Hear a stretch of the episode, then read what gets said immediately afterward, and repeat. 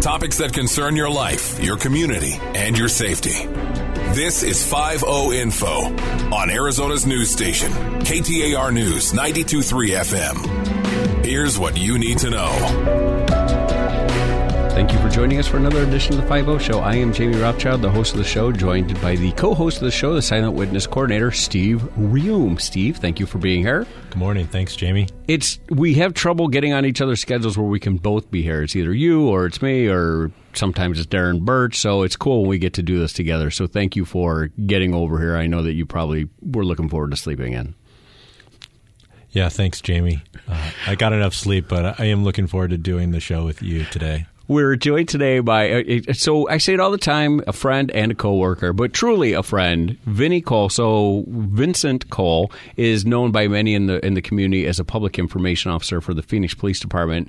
He's also amazing at history. Uh, I tell people he's the Cliff Clavin of police work. Vinny, thank you so much for joining us. Thank you for having me. Now, before before we talk a little bit about what you're doing with the history and the Phoenix Police Department history, previously, folks will recognize your voice. You you were on, you were kind of tell, talking about the rich history of our department. You've actually started to parlay your love of history into an outside interest and outside career and future career. Before we dig into either of those topics, though, can you just talk a little bit about what a public information officer for a police department does? Because I think it looks a lot easier on TV than it does the day to day. Sure, and I always say that us speaking on TV in front of a camera is about 10% of what we do. So, largely what we are is the central hub for communication, both internal and external, within the department. Um, that information that we receive, that we disseminate, uh, is either we put it out ourselves or we get inquiries about it. So that's a lot of what we do. We do a lot of behind the scenes speaking with the media and uh, get, getting information that we feel is pertinent for the community to know.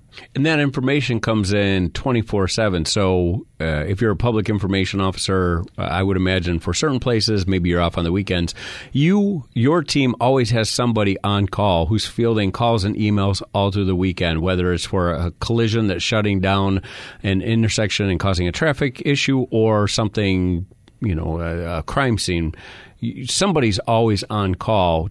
Do you find that that is easy to do, or do you feel like I can never truly turn it off? I always have to be aware, watching the news, watching the emails, or you know, how does that work? How does that resonate when you're home? So it is always nice to kind of be in the loop as far as what's going on in our department, uh, and so there's a benefit to that. Um, we are the fifth largest city in America, so the information that is requested of us is is substantial.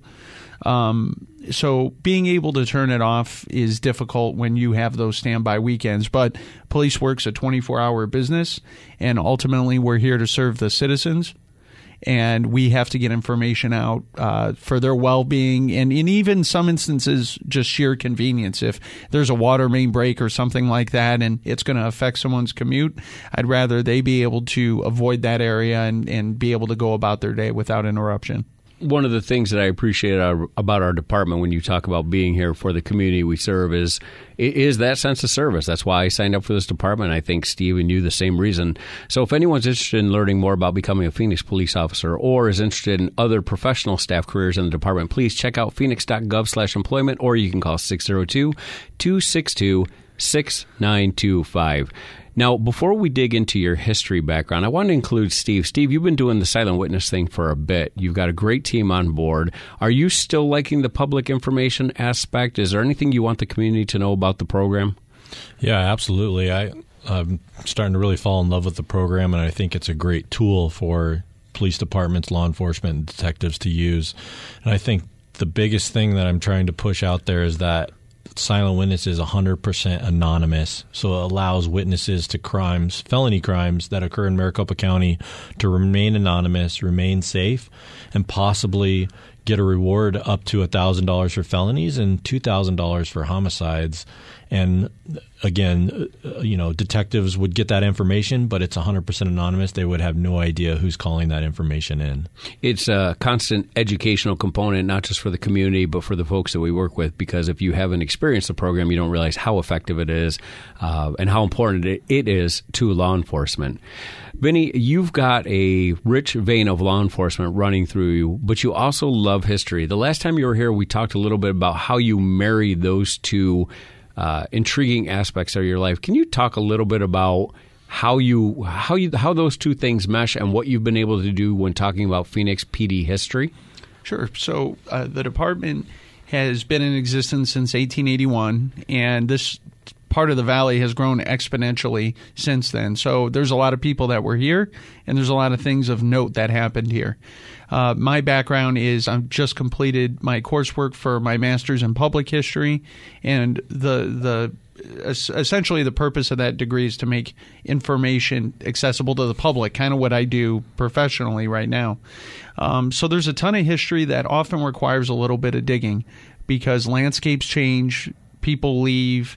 So being able to have an understanding of what's going on in a city anything of relevance that happens here, there's a good chance the department was involved in some way.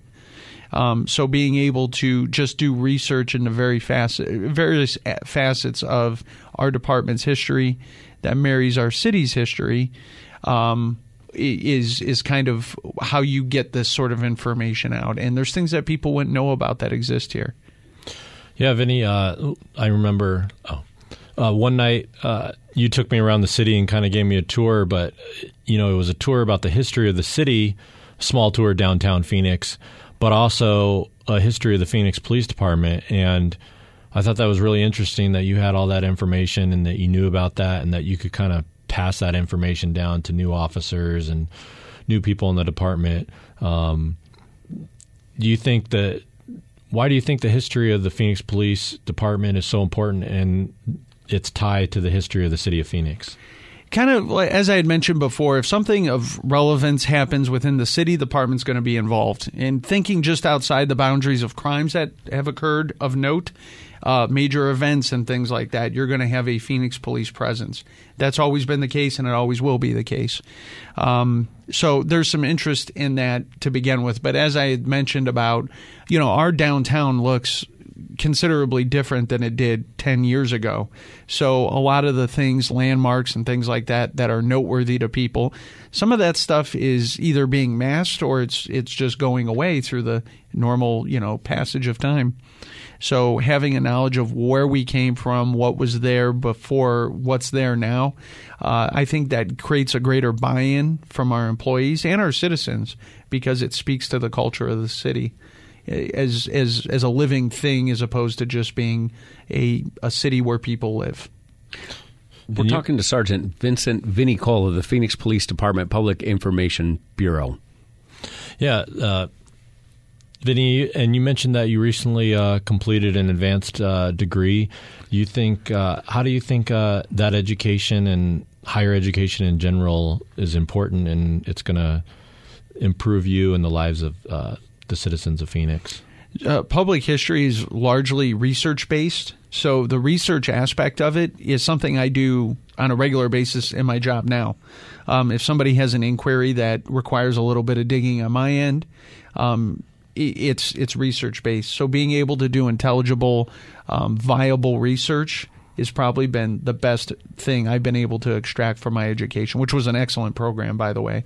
But uh, being able to, that's one of the direct applications, and that can be used in any form. You can do research on business matters. I choose history, and obviously history of the city. Um, and you're you're largely involved with the Phoenix Police Museum, correct, mm-hmm. downtown?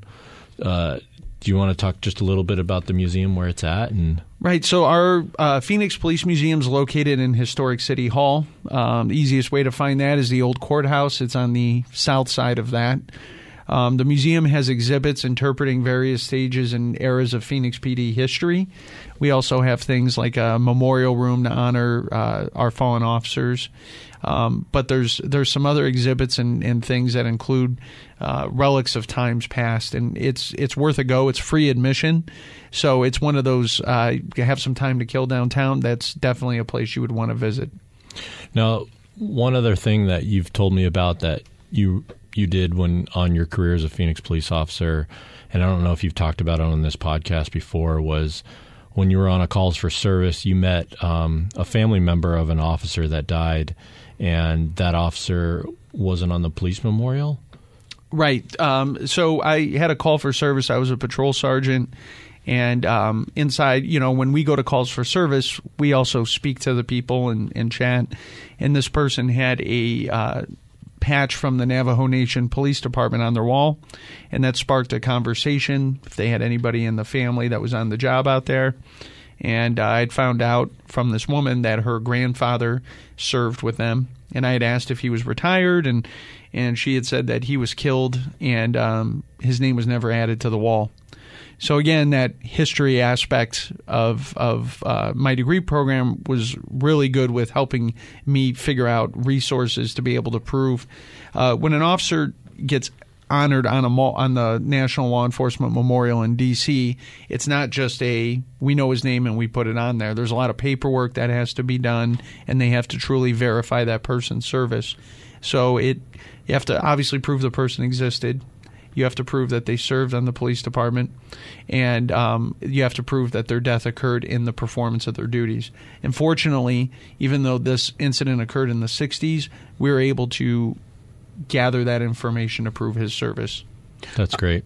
I'm not proud of this. Uh, I know I'm not a history guy. I've, I've, actually never really found history exciting. I've shared that with you before, which is why I find your brain so fascinating because you you are innately driven towards that digging. And historically, no pun intended, I would always find it just is it's a class you took or something. Went on a tour of Boston, I shared with you. I, I couldn't get off that tour bus quick enough. But what you've done is you've taken your passion and then you've changed the lives of survivors. You put a human face to it by doing this. You've uncovered things that were previously not known. And that must resonate with those families. Can you describe what that was like when you were able to get that, that honor for them? So it was uh, much less for me and, and certainly for them. And being able to, so the thing about the National Law Enforcement Memorial is that will always be there. And looking at this generationally, uh, the victim in this talked about generational impact of the loss of her grandfather. Uh, they're six generations away from now. Their kids uh, great great grandchildren will be able to go to that memorial and know that A, he existed, B, he served the citizens of the jurisdiction he worked, which in this case was the Navajo Nation, and um, that he gave his life in the service of that community. Thank you for what you did for them and for all the families that you've helped uncover unknown facts. It's it's definitely not a strength I have, but I and I tell people all the time, watching you in that arena is impressive because you can tell it, it's you. truly you've traveled, you've invested your own money, you saw the education, you do it because it's just your passion. So now we're talking a little bit about history. So here's my my question for you, Vinny. When you leave this career, when you move along in in the, wherever you move, whatever you do, what do you want to best be known for? What do you want your legacy to be? Ironically, I want it to be the legacy of others. I want to concrete things other people have done and make it accessible to the general public. If they want to know what Sergeant Rothschild did on the Phoenix Police Department, regardless if they know you or not, I want that history to be accessible. Uh, you could have probably found a, a much less boring example than what I did. But what you did has really inspired others and, and impacted families. So truly Sergeant Vinny Cole, thank you for what you do. Thank you. Not just for the Honor Guard, not just for the Phoenix Police Department, but for your love of history and helping others. Sergeant Steve Reum, thank you for joining us today. As always, thank you to Ed, our producer. If you want to learn more about Silent Witness, check out silentwitness.org, or if you have information that can lead to an unsolved felony crime, please dial 480 Witness. That's 480 948 6377. Thank you to Bonneville for this time, and most importantly, thank you to you, the listening audience. Until next week, Stay safe. You've been listening to 5 Info on Arizona's news station, KTAR News 923 FM. For more about Silent Witness, go to silentwitness.org. That's silentwitness.org. Or call 480 Witness. That's 480 948 6377.